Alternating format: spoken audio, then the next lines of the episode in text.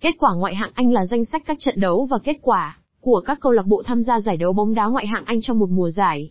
Giải đấu này bao gồm 20 đội bóng và diễn ra từ tháng 8 đến tháng 5 năm sau. Các trận đấu được tổ chức trên khắp nước Anh và được quản lý bởi Hiệp hội bóng đá Anh FA và Liên đoàn bóng đá Anh EFL. Kết quả bóng đá ngoại hạng Anh sẽ quyết định vị trí của các câu lạc bộ trong bảng xếp hạng cuối cùng của mùa giải và quyết định xem đội nào sẽ giành được chức vô địch, đội nào sẽ xuống hạng và các đội nào sẽ được tham gia các giải đấu châu Âu.